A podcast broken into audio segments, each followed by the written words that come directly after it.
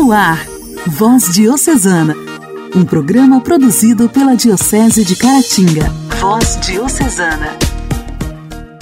Amados irmãos, a paz de Cristo esteja com vocês. Está começando mais um programa Voz Diocesana no seu rádio.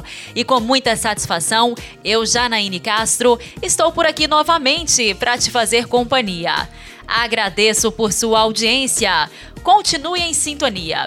Vamos juntos agradecer a Deus por mais um dia de vida, pedindo a Ele que nos abençoe, que nos ajude a vencer as batalhas do dia a dia.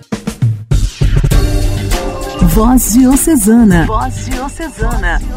Um programa produzido pela Diocese de Caratinga.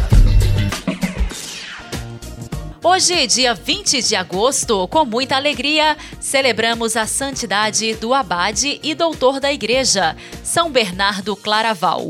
Nascido no castelo de Fontaine em 1090, perto de Dijon, na França, pertencia a uma família nobre, a qual se assustou com sua decisão radical de seguir Jesus como monge cisterciense. São Bernardo Claraval é considerado pela família cisterciense um segundo fundador, pois atraía muitos para a ordem que as mães e esposas afastavam os filhos e maridos do santo. Tamanho era o real poder de atração de Bernardo que todos os irmãos, primos e amigos o seguiam. Homem de oração, destacou-se como pregador, prior, místico, escritor, fundador de mosteiros, abade, conselheiro de papas, reis, bispos e também polemista, político e pacificador. Aconteceu que São Bernardo Claraval, mesmo sendo contemplativo, entrou no concreto da realidade da sua época, a ponto de participar de várias polêmicas internas e externas da igreja da época. No ano de 1115, o seu abade Estevão mandou-o, com doze companheiros, fundar no Vale do Absíntio aquilo a que São Bernardo chamou Vale Claro, Claraval. Do mosteiro de Claraval, o santo irradiava a luz do cristianismo. Isso também pelos escritos, como o Tratado do Amor de Deus e o Comentário ao Cântico dos Cânticos. A invocação é um fruto de sua profunda e sólida devoção a Nossa Senhora. Escreveu numerosas obras, milhares de cartas, mais de 300 sermões. Interveio em todas as disputas doutrinais, em todas as grandes questões religiosas e seculares da época. Por ordem de tempo, considerava-se o último dos padres da Igreja. Um seu editor, falecido em 1707, Mabilon, escreveu sobre ele, aspas, é o último dos padres, mas iguala os maiores, fecha aspas. Ele foi canonizado em junho de 1174 pelo Papa Alexandre III e foi declarado doutor da Igreja em 1830 pelo Papa Pio VIII, por causa das suas pregações e obras escritas. São Bernardo Claraval, rogai por nós. Voz Diocesana. Voz Diocesana.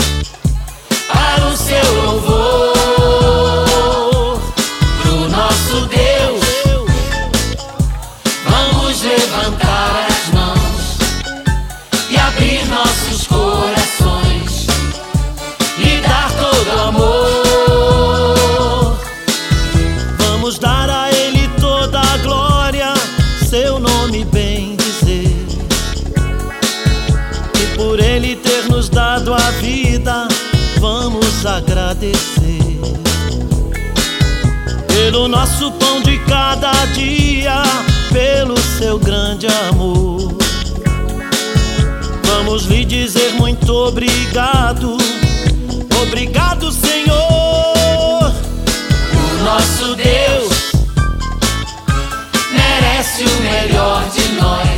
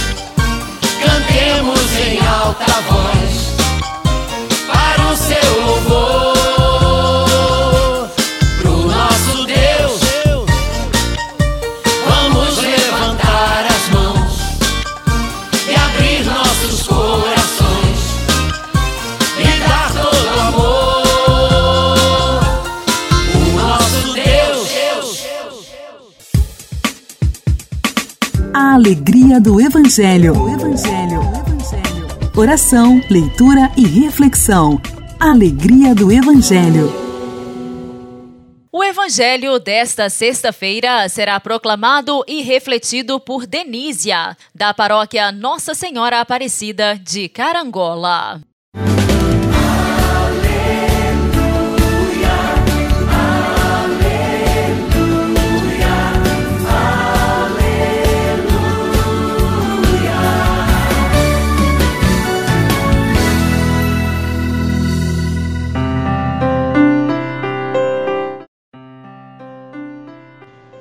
Evangelho de Jesus Cristo, segundo Mateus.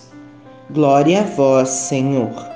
Naquele tempo, os fariseus ouviram dizer que Jesus tinha feito calar os saduceus. Então, eles se reuniram em grupo e um deles perguntou a Jesus para experimentá-lo: Mestre, qual é o maior mandamento da lei? Jesus respondeu: Amarás o Senhor teu Deus de todo o teu coração, de toda a tua alma e de todo o teu entendimento. Esse é o maior e o primeiro mandamento. O segundo é semelhante a esse: Amarás a teu próximo como a ti mesmo. Toda a lei e os profetas dependem desses dois mandamentos. Palavra da salvação, glória a vós, Senhor.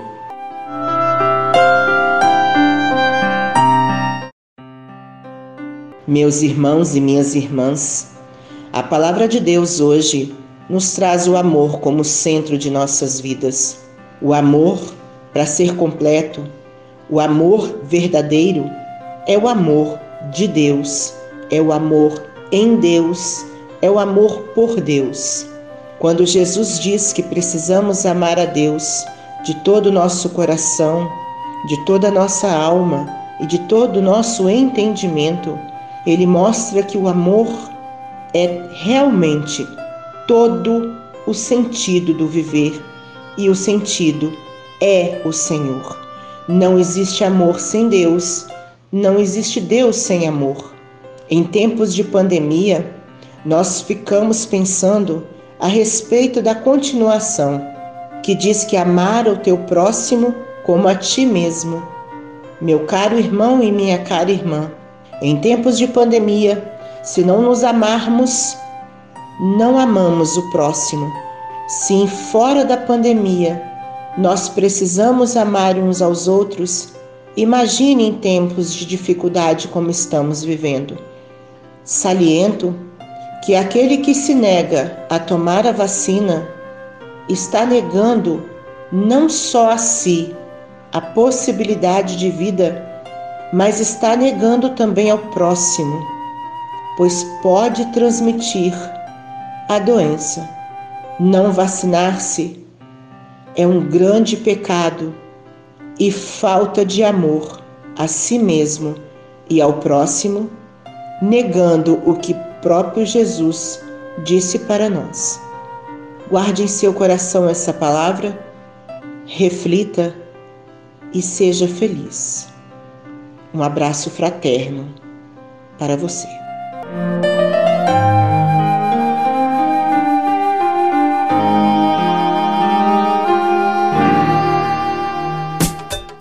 Diálogo Cristão.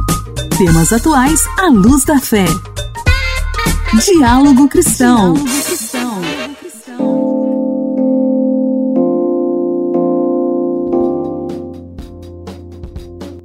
Conselho Curador do FGTS, Fundo de Garantia por Tempo de Serviço, se reuniu na manhã da última terça-feira e decidiu, por unanimidade, que 96% dos lucros obtidos pelo fundo em 2020 será dividido com todos os trabalhadores que tinham saldo positivo na conta até o dia 31 de dezembro passado.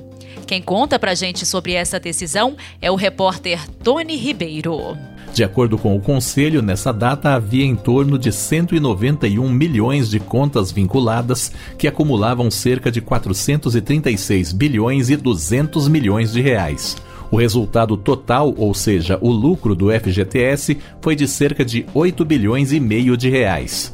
Com a decisão desta terça-feira, ficou estipulado que 8 bilhões e 100 milhões de reais irão para as contas do FGTS dos trabalhadores. A Caixa Econômica Federal vai creditar os valores até o dia 31 de agosto o secretário executivo do Conselho Curador, Gustavo Alves Tillman, comemorou a decisão. Reafirma o compromisso do Conselho sempre em oferecer um ganho real e criar uma, uma atração a, a, esse FGTS, que é um fundo tão importante para políticas públicas nesse país, e criando um incentivo para quem puder manter os recursos no FGTS, que tem sido uma boa alternativa diante das semelhantes que a gente tem, especialmente para o trabalhador de mais baixa renda. Os valores referentes aos fundos do PIS-PASEP, que foram extintos no ano passado, passado e tiveram seus saldos incorporados ao FGTS também serão acrescidos de parte desse lucro. A divisão dos lucros do FGTS com os trabalhadores começou a ser feita em 2016. Por força de lei, nos dois primeiros anos, o fundo distribuía 50% dos lucros. Em 2018, foi determinado que 100% fossem distribuídos aos trabalhadores. A partir de 2019, o percentual passou a ser definido pelo Conselho Curador do Fundo, que é composto por representantes do governo e também da sociedade civil. Igreja, Igreja em Ação. Formação, CNBB, notícias, Vaticano, diocese, não paróquia, a minha Igreja fé. em Ação. Igreja em Ação. Durante este mês de agosto, mês dedicado às vocações, durante as sextas-feiras, aqui no quadro Igreja em Ação, temos recebido convidados para falar sobre a vocação da semana. Inspirada pelo dia da Assunção de Nossa Senhora aos Céus, em 15 de agosto, a Igreja no Brasil dedica o terceiro domingo de agosto à oração e reflexão sobre a vida religiosa consagrada. E quem vai falar para a gente sobre essa vocação é Rivaldo Luiz Norival Domiciano, que está cursando o primeiro ano de filosofia. Queridos irmãos e irmãs, o terceiro domingo do mês vocacional é dedicada às orações para a vocação da vida consagrada. Homens e mulheres que renunciam às suas particularidades para vivenciar a missão do serviço da humanidade, seja ela educacional, catequética ou assistencial. O Santo Padre, o Papa Francisco, diz que enquanto a vida do mundo procura acumular bens, a vida consagrada, por sua vez, deixa as riquezas que passam para abraçar aquele que permanece. O essencial da vida consagrada é como o próprio nome indica, a consagração ao Pai em Jesus Cristo, por um dom do Espírito Santo através da profissão dos conselhos evangélicos. O termo profissão significa vivência prática dos conselhos evangélicos de castidade, pobreza e obediência. A profissão, por fim, assinala o testemunho público e implica o fato que a observância dos conselhos evangélicos deve ser também percebida publicamente, ou seja, que deve se realizar de modo manifesto para a igreja e a sociedade e com a separação do mundo. Ela é o modo do discipulado mais intenso na sua radicalidade e totalidade. Trata-se, antes de tudo, de um dom que Cristo faz e que ele chama, que cria a possibilidade de realizar uma forma de vida que manifeste a vinda do reino de Deus. A vida consagrada tem como fundamento a comunhão filial com Deus e a relação fraterna com Cristo.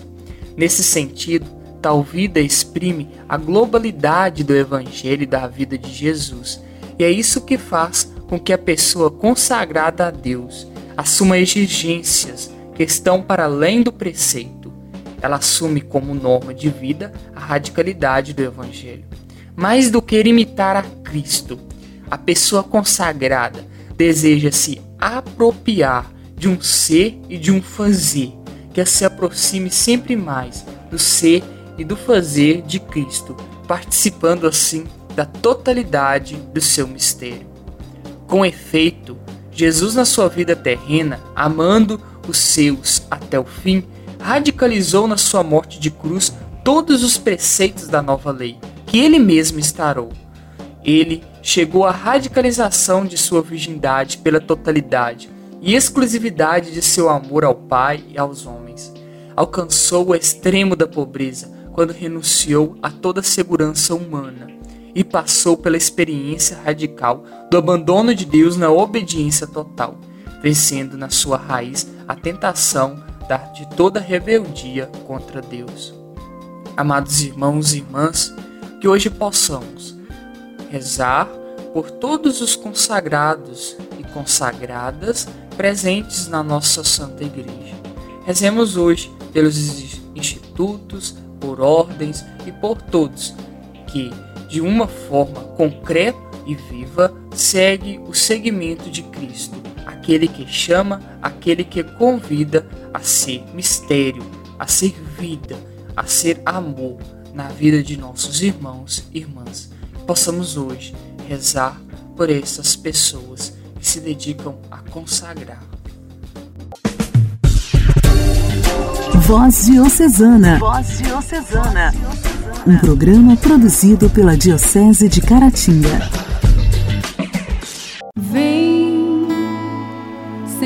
Jesus, o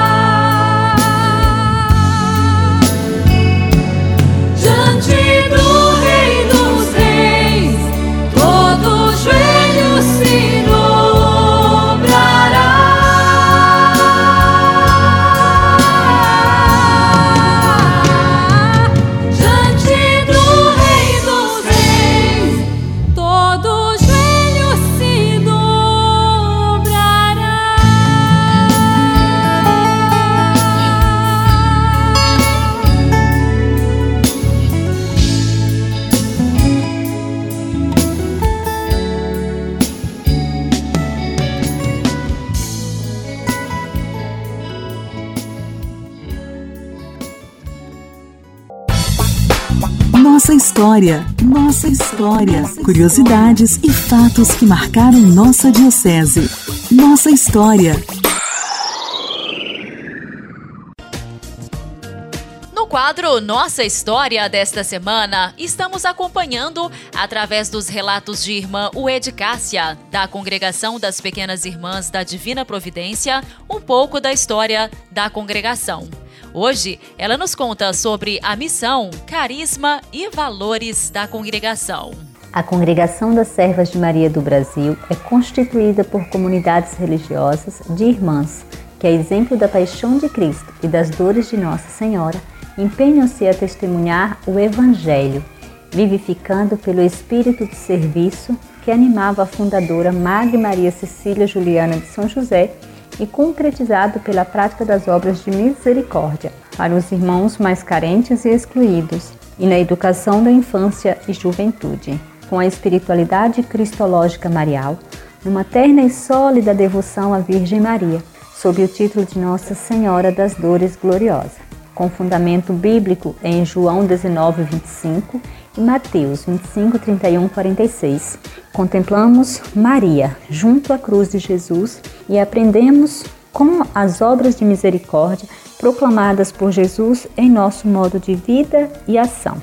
Como o carisma deixado por nossa fundadora, Madre Cecília, buscamos viver e anunciar o amor de Deus e as suas criaturas, unidas à paixão de Cristo, o ressuscitado, inspiradas nas dores de Nossa Senhora e abertas aos sinais dos tempos. Vivemos em irmandade, simplicidade, penitência, humildade e alegria.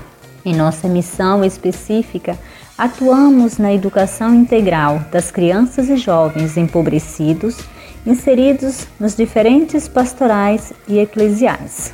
A exemplo do jeito de Maria, a Virgem das Dores Gloriosa, buscamos amar e servir cada filho de Deus em suas necessidades, amando-os em Jesus formando-os para que sejam capazes de agir segundo os princípios do Evangelho e as inspirações da Madre Cecília, os apelos situacionais. Nós, irmãs servas de Maria do Brasil, somos enviadas na compaixão, na misericórdia, no perdão, na alegria do serviço apostólico eclesial, assumindo os desafios e compartilhando a vida junto às infinitas cruzes em que vivem a humanidade. É com alegria que estamos partilhando a nossa vida, a nossa história, a nossa missão. Semana que vem daremos continuidade contando a nossa vida na Diocese de Caratinga. Contamos com a sua participação. Orar costuma fazer bem. Intimidade com Deus. Esse é o segredo. Intimidade com Deus com Joana da Cruz. Joana da Cruz. Orar costuma fazer bem. Valei-me São Miguel, São Gabriel e São Rafael. Defendei-me no combate, lutai em meu favor. Gente, para vocês que querem rezar ou conhecer mais sobre a, essa quaresma, como fazê-la, você precisa providenciar um altar para São Miguel com uma imagem ou uma estampa e todos os dias acender uma vela benta, oferecer uma penitência, fazer o sinal da cruz, rezar a oração inicial e rezar a ladainha de São Miguel Arcanjo. Vamos rezar então? São Miguel Arcanjo, defendei-nos no combate. Sede nosso refúgio contra as maldades exceladas do demônio. Ordene-lhe Deus, instantemente vos pedimos, e vós, príncipe da milícia celeste, pela virtude divina, precipitai ao inferno a Satanás e a todos os espíritos malignos que andam pelo mundo para perder as almas. Amém. Ladainha de São Miguel Arcanjo. Senhor, tem piedade de nós. Jesus Cristo, tem piedade de nós. Senhor, tem piedade de nós. Jesus Cristo, ouvi-nos. Jesus Cristo, atendei-nos. Pai celeste, que sois Deus, tem piedade de nós. Filho redentor do mundo, que sois Deus, tem piedade de nós. Espírito Santo, que sois Deus, tem piedade de nós. Santíssima Trindade, que sois um só Deus, tem piedade de nós. Santa Maria, Rainha dos Anjos, rogai por nós. São Miguel, rogai por nós. São Miguel, cheio da graça de Deus, rogai por nós. São Miguel, perfeito adorador do Verbo divino, rogai por nós. São Miguel, coroado de honra e de glória, rogai por nós. São Miguel, poderosíssimo príncipe dos exércitos do Senhor, rogai por nós. São Miguel, porta-estandarte da Santíssima Trindade, rogai por nós. São Miguel, guardião do paraíso, rogai por nós.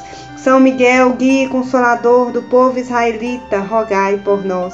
São Miguel, esplendor e fortaleza da igreja militante, rogai por nós. São Miguel, honra e alegria da igreja triunfante, rogai por nós.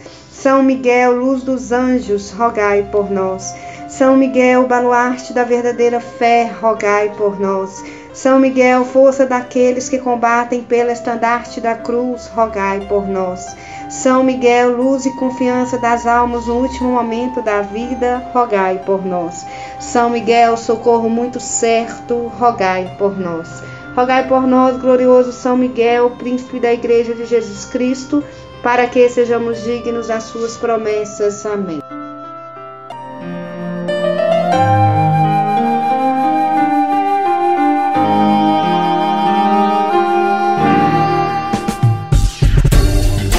Voz Diocesana. Voz Diocesana. Um programa produzido pela Diocese de Caratinga. Meus amigos, o programa Voz Diocesana desta sexta-feira está chegando ao final. Agradeço muito pela sua companhia, que você tenha um excelente fim de semana. Que firme os seus pensamentos em coisas que irão edificar a sua vida.